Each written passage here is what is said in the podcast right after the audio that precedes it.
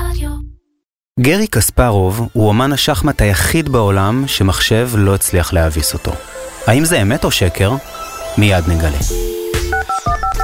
המאסטרים, המרצים הטובים בישראל מגיעים אליכם מקמפוס אייל, המיזם הלאומי ללמידה דיגיטלית. עורך ומגיש, אסף וייס. אנחנו מבלים במחיצתם שעות, חולקים רגעים אינטימיים, נעזרים בהם לכל דבר, הם מכירים את הסודות הכי כמוסים שלנו ויודעים עליהם יותר משאנחנו מסוגלים לדמיין. אז זה יכול להיות ה mobile, הטאבלט, ה desktop או כל מסך אחר שהופך אותנו למושפלי מבט, או בכלל המזגן והמקרר שלנו שהופכים יותר ויותר חכמים, ובקרוב גם מכוניות אוטונומיות וביגוד חכם ואלגוריתם שיספק אבחון במקום רופאים. כולם הם בעצם סוג של מחשבים. אבל מה בכלל אנחנו יודעים עליהם? איך הם עובדים? שלום לפרופסור בני שור ודוקטור אמיר רובינשטיין מאוניברסיטת תל אביב. שלום שלום. שלום. אתם עומדים מאחורי הקורס האקדמי הדיגיטלי צעדים ראשונים במדעי המחשב ותכנות בפייתון, הפתוח לכולם על פלטפורמת קמפוס. אז אה, הטלפון שלנו חכם, אבל מה איתנו? מי המציא אותו? חלקנו. חלקנו, כן. חלקנו יודעים מה קורה וחלקנו לא. ולחלקנו שלא, אנחנו רוצים לעזור קצת לגלות מה קורה שם. זו הייתה מטרת הקורס. אני לא חושב שכל בן אדם צריך לדעת את נבחי המחשב, בטח לא ברמת אה, מייסדי גוגל או משהו כזה, אבל אני חושב שבעולם המודרני רצוי שכל איש ואישה כמובן, יהיה להם איזשהו מושג מה יש שם מתחת, ל, מתחת למסך, מתחת למכסה המנוע. אה, וזאת מטרת הקורס, אה, לגלות להם בצורה, הייתי רוצה להאמין בצורה נעימה, וחלק, לא כולם, חלק מהם אני כבר מקווים שירצו להמשיך קצת הלאה. וגם אלה שלא, אני חושב שזה טוב להיחשף לזה. וגם אלה שלא רוצים אפילו להיחשף לזה, זה גם בסדר, לא כולם צריכים. כן, אז, אז בואו נתחיל ממש מאפס. מה זה מדעי המחשב בכלל? אז המיסקונספציה הנפוצה ביותר לגבי מדעי המחשב זה שמדעי המחשב זה תכנות. ואנחנו מנסים בקורס שלנו להראות שמדעי המחשב זה הרבה הרבה מעבר לתכנות, אמנם תכנות זה חלק מרכזי במדעי המחשב, ובלי תכנות כנראה שמחשבים לא היו כל כך אה, משמעותיים בחיים שלנו, אבל מדעי המחשב זה מדע. אה, לפני שהוא עוסק בתכנות, ויש במדע הזה הרבה רעיונות יפים, אלגנטיים, אה, מעניינים, ואנחנו מנסים לחשוף את הלומדים שלנו בקורס לחלק קטן אמנם מהרעיונות האלה. אז, אז תלמדו אותי בנט, אני לא מבין בזה כלום. איך מחשבים עובדים? מה זה בכלל אומר? אם תכנות זה רק חלק קטן מהסיפור, אז מה החלק היותר גדול? לדעתנו, אני חושב שזה מה שנקרא אלגוריתמים, או חשיבה חישובית. כלומר, גם בשביל לכתוב תוכנית או קוד, אתה צריך, זה לא סתם אתה כותב וזה משהו יקרה, אתה צריך שיהיה לך איזה רעיון איך זה יעבוד. אז נגיד, יש שיטה מפורסמת לחיפוש, נקראת חיפוש בינארי, שעושה הרבה הרבה יותר מהר מאשר, אתה רוצה למצוא איבר באיזה רשימה, עושה את זה הרבה הרבה יותר מהר מאשר לחפש אחד אחד אחד. צריך לחשוב על זה, כאילו זה לא, זה שתכתוב קוד זה לא באופן מיסטי יהפוך את זה לתוכנית יעילה. אתה בעצם נוגע פה במשהו מרתק שכולנו משתמשים בו כל היום, נגיד חיפוש גוגל, איך, אתם יכולים לתת דוגמה נגיד איך זה עובד? אז, אז החיפוש הבינארי שהזכרתי, אוקיי, בגוגל יש מבני, מבני נתונים הרבה יותר מורכבים, הם צריכים לאנדקס את כל הרשת, אני לא יודע כמה מיליארדים של עצמים וכולי, אבל בבסיסו של דבר יש משהו שמתבסס על אותו חיפוש בינארי שאנחנו מסבירים אותו. אני לא בטוח שאני יכול פה בפודקאסט להסביר את החיפוש בינארי, אבל אני ממליץ לך להסתכל על שיעור מספר 4. שיעור מספר 4 יש ממש שיעור מספר 4, יש, יש, לנו, יש לנו איזה פקיד דואר שמשתמש בחיפוש בינארי בשביל למצוא מעטפות, זה מדהים. אה, עוד דוגמה אולי מחיי היומיום, כשאנחנו מפעילים את ווייז או את גוגל מפס ורוצים למצוא את הדרך הקצרה ביותר להגיע מחיפה לתל אביב, אה, אם המידע לא היה שמור אה, בצורה מאוד מתוחכמת, בדאטאבייסים מאוד גדולים, ואם לא היינו יכולים להפעיל שיטות מתוחכמות, אלגוריתמים מתוחכמים כדי למצוא את, ה, את התוצאה הרצויה, אז כל חיפוש כזה היה לוקח המון המון המון זמן. העובדה שאנחנו תוך שניות מוצאים מסלול בדרך כלל קצר ביותר, בין אם בזמן, בין אם במרחק, אנחנו יכולים להגדיר את הדברים האלה באפליקציות. העובדה הזאת קשורה לאופן שבו המידע הזה מיוצג במחשב בצורה חכמה, והוא... מתאפשר בזכות אלגוריתמים מתוחכמים שכל סטודנט לתואר ראשון לומד כאלה, ושוב זאת רק דוגמה אחת להרבה מאוד אפליקציות שאנחנו משתמשים בהן ביום יום. כן, אז בעצם בשבריר שנייה אני יכול לחפש תוצאה בגוגל מתוך מאגרי מידע עצומים ולחשב מסלול, ואולי בעתיד הבגד שלי יוכל להתריע בפני uh, התקף לב עתידי, ו- ומה שמדגדג לי על הלשון לשאול, יש בעצם דברים שמחשבים לא יכולים לעשות? מתברר שכן, כבר ב-1936, לפני שבכלל היו מחשבים, אלן טיורינג, הגאון Mm-hmm. האנגלי, ידוע בגלל האניגמה ועוד המצאות, אה, הראה, הוא פיתח איזשהו מודל, מודל אה, תיאורטי של מחשב, כי לא היו מחשבים כאמור, נקרא מכונת טיורינג, מלמדים את זה היום בכל אוניברסיטה שמכבדת את עצמה בשנה, בשנה שנייה. הוא הראה שיש אה, בעיות שמחשבים לא יכולים לפתור, למשל, תן לי כקלט למחשב שתי תוכניות של מחשב ות, ותענה לי האם התוכניות עושות אותו דבר, נותנות אותו פלט תמיד. אי אפשר, מחשב לא יכול להכריע את, את השאלה הזאת. בגלל כמות ה... לא בגלל כמות, בגלל אוקיי. שבאופן עקרוני אי אפשר לעשות זה. זו הוכחה, הוכחה פשוטה מצד אחד, אבל מתוחכמת של מה שנקרא לחסון, אה, ואתה מראה שבאיזה, ש, שזה, שאם היה, אז אתה, אתה, זה ממש הוכחה מתמטית, אתה מגיע לסתירה. מהמם. ההוכחה אולי, הבעיה המפורסמת יותר אולי זה מה שנקרא בעיית העצירה. אתה נותן תוכנית מחשב וקלט לתוכנית הזאת ושואל האם התוכנית הזאת על הקלט הזה תעצור אי פעם או שתמשיך לרוץ לנצח. מהמם. אם אפשר היה לפתור את זה, זה היה חוסך המון באגים למתכנתים, כי הם, הרבה פעמים כל, כל סטודנט, כל אנחנו עדיין שכותבים קוד, כותבים בטעות תוכניות שהן כנראה לא הסתיימו. פשוט נמאס לנו אחרי חצי שעה, אנחנו מפסיקים אותן, אבל זה היה נחמד לדעת אם הן עומדות להסתיים אחרי חצי שעה ודקה, לא הייתי מפסיק אותן. כן. ואי אפשר לפתור את זה. התוכניות שבני מדבר עליהן, אה, או הבעיות שבני מדבר עליהן, הן בעיות שמחשבים לא יכולים ולעולם לא יוכלו לפתור. יש סוג נוסף של בעיות אה, שנקראות בעיות קשות במדעי המחשב, שאלה בעיות שדווקא מחשבים באופן עקרוני כן מסוגלים לפתור, אה, אבל הבעיה שמבחינה מעשית, הם, הם עושים את זה בזמן שהוא ארוך מדי. עכשיו, ארוך מדי, אני לא מתכוון שעה או שעתיים או יום, אני מתכוון, ש... אני מתכוון למיליארדים וטריליונים של שנים. זאת אומרת, יש בעיות ש... אה, שגם על קלט שהוא לא מאוד גדול, אתה צריך המון המון המון זמן, גם אם תחבר את כל כוח המחשוב שקיים היום על פני כדור הארץ, לא תוכל לפתור את הבעיות האלה בזמן סביר. אה, והבעיות האלה הן לא בעיות אה, תיאורטיות מלאכותיות, אלה בעיות שמעניינות הרבה מאוד אנשים בעולם, למשל חברת תעופה שרוצה למצוא את הדרך הקצרה ביותר להוציא מטוס מניו יורק ולהטיס אותו דרך כמה ערים בעולם ושיחזור בסופו של דבר לניו יורק. אם אתה רוצה למצוא את הדרך הקצרה ביותר לעשות את זה, אתה צריך לפתור בעיה שלפחות באופן תיאורטי, אה, אתה צריך המון המון המון זמן. אה, בעיית הנוסעת ה... בעיית הסוכן, הס- הס- הסוכן הנוסע כן. או הסוכנת הנוסעת, שעליה אנחנו דווקא כן מדברים בקורס. בסוף הקורס, נכון? נכון. כן.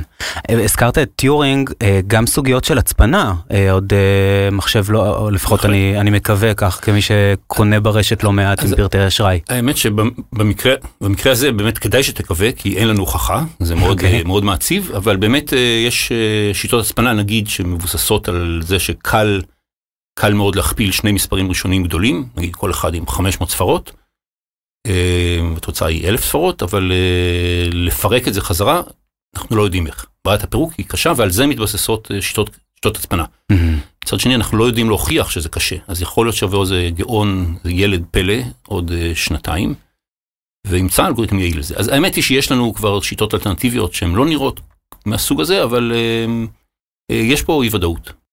אולי השיטה הכי פשוטה, זה לא שיטה מהסוג שאני תיארתי, זו שיטה של מה שנקרא שיטת ספר הקודים או משהו כזה, שאתה אתה לוקח, אה, נגיד, שה, נגיד שהקלט שלך הוא, זה אותיות, אבל נגיד שזה ביטים, אני תכף אדבר שתי מילים על ביטים, הייתי צריך להגיד את זה קודם, ביטים זה אפסים ואחדים, מהמם. יש לך הודעה באורך עמוד, יש לך ספר קודים כזה שהוא גם באורך עמוד ויש שם ביטים אקראיים, אפסים ואחדים שנבחרו באקראי, אתה פשוט מחבר אותם, 0 ועוד 0 זה 0, 1 ועוד 1 זה 0, 0 ועוד 1 זה 1 ו-1 ועוד 0 זה 1. אז זה, זה השיטה, מה שאתה שולח הוא אקראי לחלוטין. אוקיי, מה הבעיה עם זה? באמת אקראי לחלוטין, אי אפשר לשבור את זה, הבעיה שאחרי שהשתמשת בדף הראשון, אתה צריך לקרוע אותו ולזרוק אותו לפח. אז אה, אתה צריך הרבה מאוד, הרבה מאוד storage בשביל לשמור את זה, ואוקיי, היום זה לא כזה סיפור, אתה יכול להביא, שלחתי מרגל, לא יודע לאן, לדמשק, זה לא מעניין היום, אבל אה, לאיזשהו מקום שכן, איראן. אה, שלחתי לשם מרגל עם הספר קודם, אז היום אני אשלח אותו עם דיסק און קי וזה לא כזאת בעיה, אבל פעם באמת הייתי צריך לשלוח אותו עם ספר מאוד עבה של, אה, של דפי צופן כאלה, ואחרי כל שימוש לקרוע את זה, אחרי כל שימוש לקרוע את העמוד.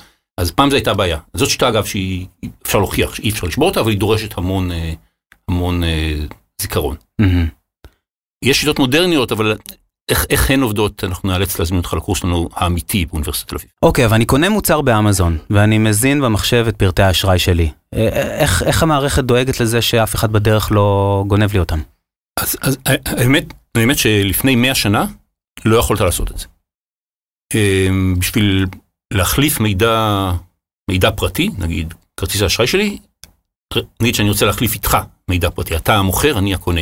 הייתי צריך להיפגש איתך פיזית ולייצר מפתח אקראי, ואז אני יכול לנסוע לקמצ'טקה ולדבר איתך. זה לא, זה לא פיזבילי, זה לא, זה לא אפשרי בעולם של, של האינטרנט.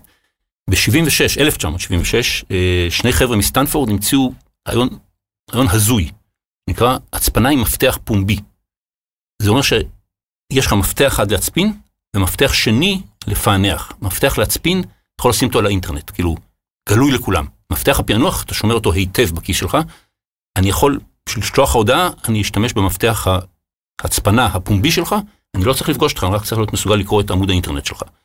זה שינה, זה שינה את, אה, שינה את העולם, שינה את, אפשר מסחר אלקטרוני וכולי וכולי, זה דברים שלא היו פעם. אה, ואז בעצם הנמען, יש לו את מפתח הפענוח, ובאמצעותו הוא מזהה את כן, ה... לנמען יש מפתח פענוח פרטי באמצעות, באמצעות, כאילו, אה, תדמית יפה זה קופסה כזאת, קופסה שאתה, קופסה מעץ, יש שם, יש שם מנעול, בשביל להצפין אתה פשוט, מנעול קפיצי כזה, אתה פשוט נועל את המנעול, בשביל לפתוח אתה צריך מפתח. זה, אז הפעולות האלה הן לא סימטריות, וזה שינה את העולם. אה, אם, אם לחזור לה, להתחלה לגרי קספרוב, אה, אה, מת או שקר?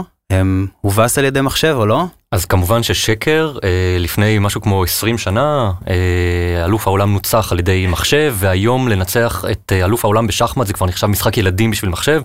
יש אה, משימות אה, הרבה יותר קשות, שגם עליהן חשבו בשלבים מסוימים שמחשב לא יוכל לנצח אה, אה, אדם, או אדם מומחה, אלוף עולם, כמו למשל המשחק גו. אה, אז גם את הדברים האלה כבר מחשבים עושים, וכל פעם הגבול של מה מחשבים... אה, מה אנחנו חושבים שמחשבים לא יהיו מסוגלים אה, לעשות יותר טוב מאיתנו, הגבול הזה הולך ומתרחק. אה, והיום אנחנו מדברים כמובן על מכונות, מכוניות אוטונומיות ואלגוריתמים מאוד מתוחכמים לזיהוי פנים ורשתות למידה, רשתות, רשתות נוירונים, רשתות למידה עמוקה. Mm-hmm. זה יהיה יומרני להגיד, חוץ מעל הבעיות שאולי הזכרנו קודם, שבאמת מחשבים לעולם לא יוכלו לפתור, זה יהיה כנראה די יומרני לומר על איזושהי בעיה.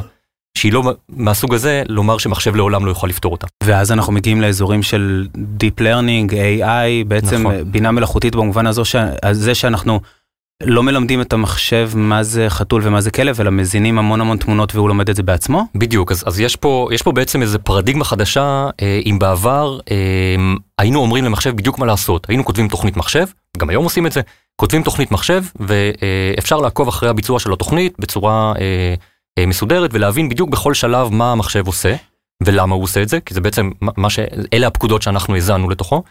ברשתות נוירונים, ברשתות עמוקות, מה שבעצם קורה זה שאנחנו אומרים למחשב, הנה תמונה של כלב, הנה תמונה של חתול, הנה עוד תמונה של כלב, הנה עוד תמונה של חתול, והנה עכשיו תמונה ותגיד לי אתה מה יש שם, כלב או חתול. יש שם איזושהי רשת של משקלים ופרמטרים שמשתנה תוך כדי הלמידה. אנחנו בעצם מקנים למחשב משהו שהוא דומה לרפלקס של סקרנות או של למידה, והמחשב לומד באיזשהו אופן להבחין בין תמונה של כלב לתמונה של חתול, ומה שמעניין כאן, ואולי גם קצת מפחיד, זה שאנחנו לא באמת מבינים איך הוא עושה את זה.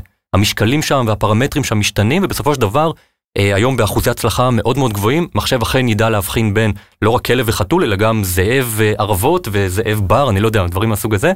אה, גידול ב... כזה וגידול אחר, זה גם כן תכף יהיה. זה כאילו על סמך תמונות. והוא לומד בעצמו. והוא, והוא לומד בעצמו מתוך הקלטים והפלטים שאנחנו לא, נותנים לו. צריך קצת לעזור לו, זאת אומרת חתול וכלב, אתה צריך לדעת זה חתול, זה כלב, סתם תזרוק לו את זה, אני חושב שהוא לא יבדיל, אבל נגיד, הסיפור של גו, כנראה באמת, נתנו לו רק את החוקים של גו, והוא שם למד לשחק. הבנתי, כלומר לא לימדו אותו את חוקי המשחק, לא, פשוט... לא, נתנו לו את החוקים, כן, אבל לא נתנו לו המון משחקים, כדוגמה, הוא שיחק נגד עצמו, להשתפר מזה, זה, זה mind boggling, כמו שאומרים. לא, אבל בעצם לא נתנו לו את החוקים במובן של, אה, הנה הדרך לזהות חתול.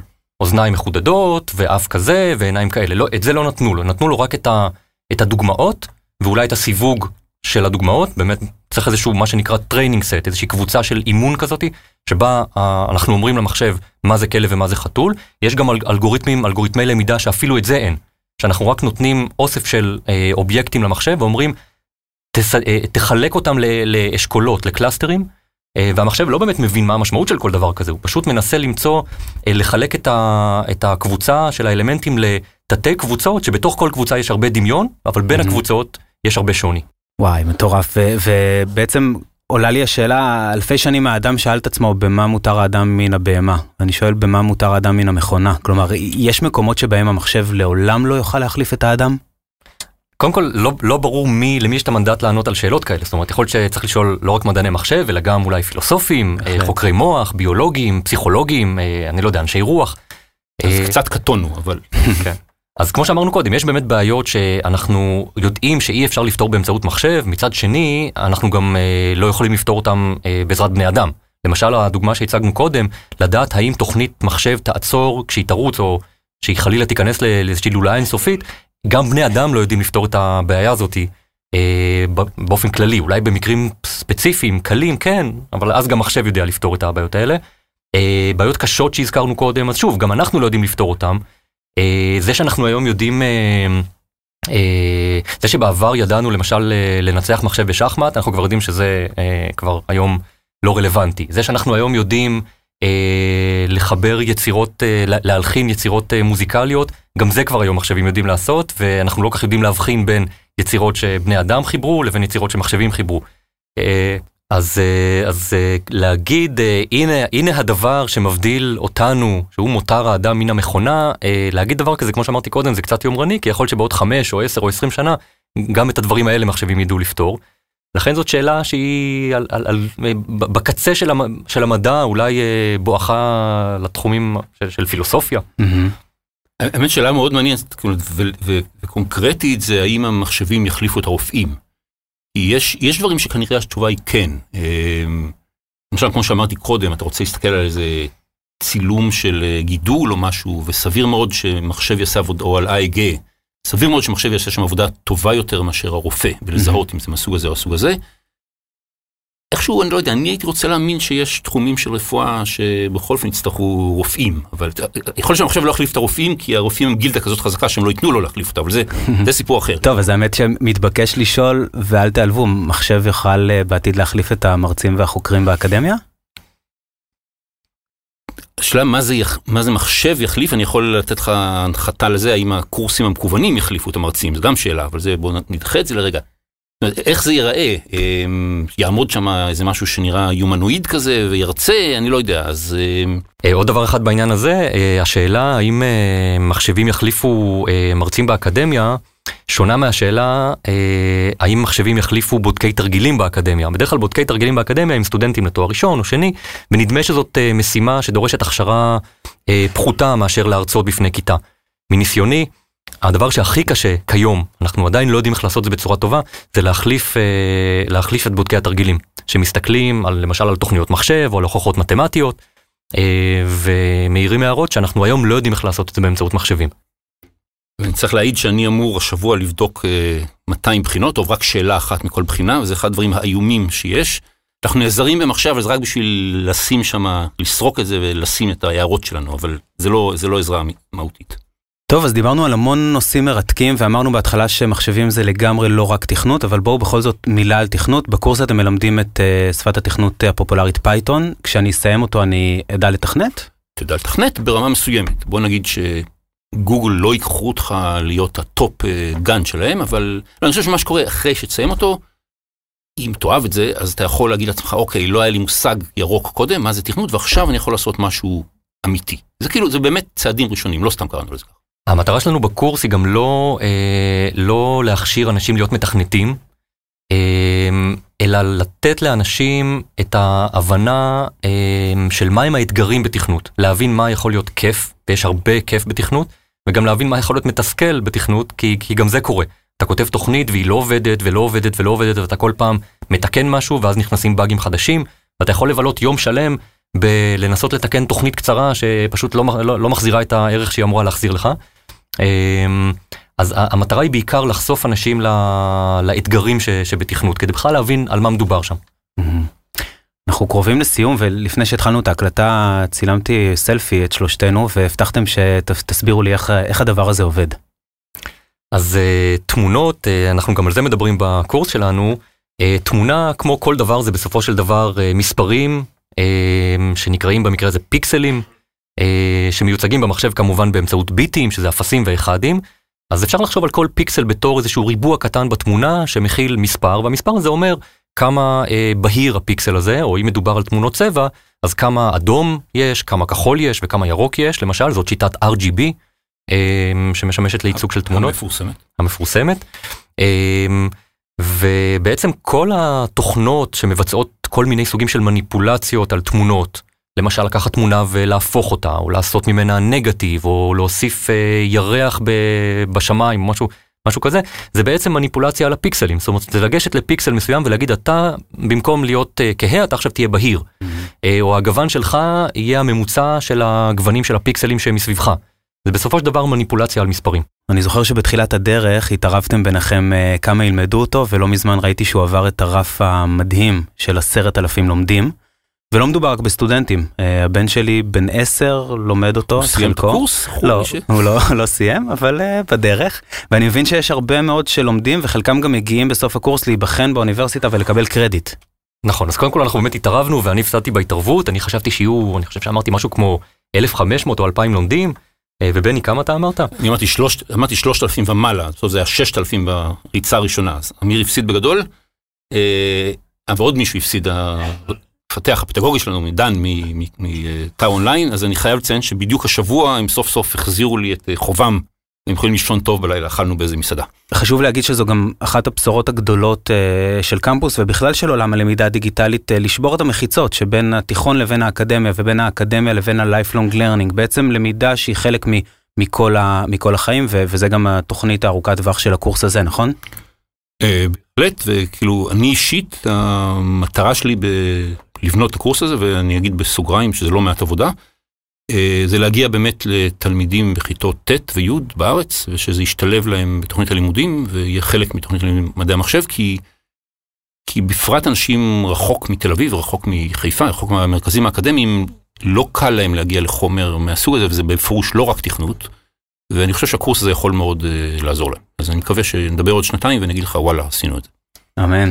Uh, טוב, אז כמעט סיימנו. Uh, נזכיר שכל מה שדיברנו עד עכשיו זו רק הצצה קצרה, טעימה קטנה מהקורס העשיר והמרתק, צעדים ראשונים במדעי המחשב ותכנות בפייתון. הקורס פתוח לכולם בחינם על פלטפורמת קמפוס בהובלת מטה ישראל דיגיטלית במשרד לשוויון חברתי והמועצה להשכלה גבוהה.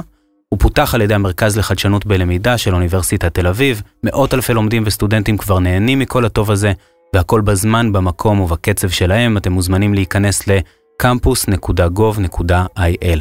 אז אה, לסיום, לפני שניפרד, עד שאני אלמד את כל הקורס, תנו לי משהו קטן בינתיים לקחת איתי לשיחת ברזייה או לפינת הקפה. אז לשיחת ברזייה, בפעם הבאה שאתה מוציא את הטלפון כדי לענות לשיחה או לשלוח תמונה למישהו בוואטסאפ, אה, תחשוב על המחשב שהיה מותקן על החללית אפולו 11 שנחתה לירח בשנת 1969.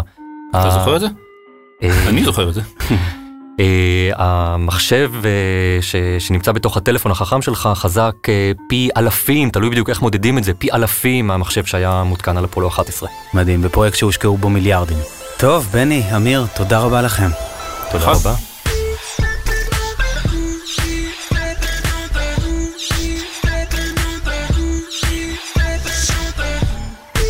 המאסטרים, המרצים הטובים בישראל מגיעים אליכם עם קמפוס אייל, המיזם הלאומי ללמידה דיגיטלית. עורך ומגיש, אסף וייס.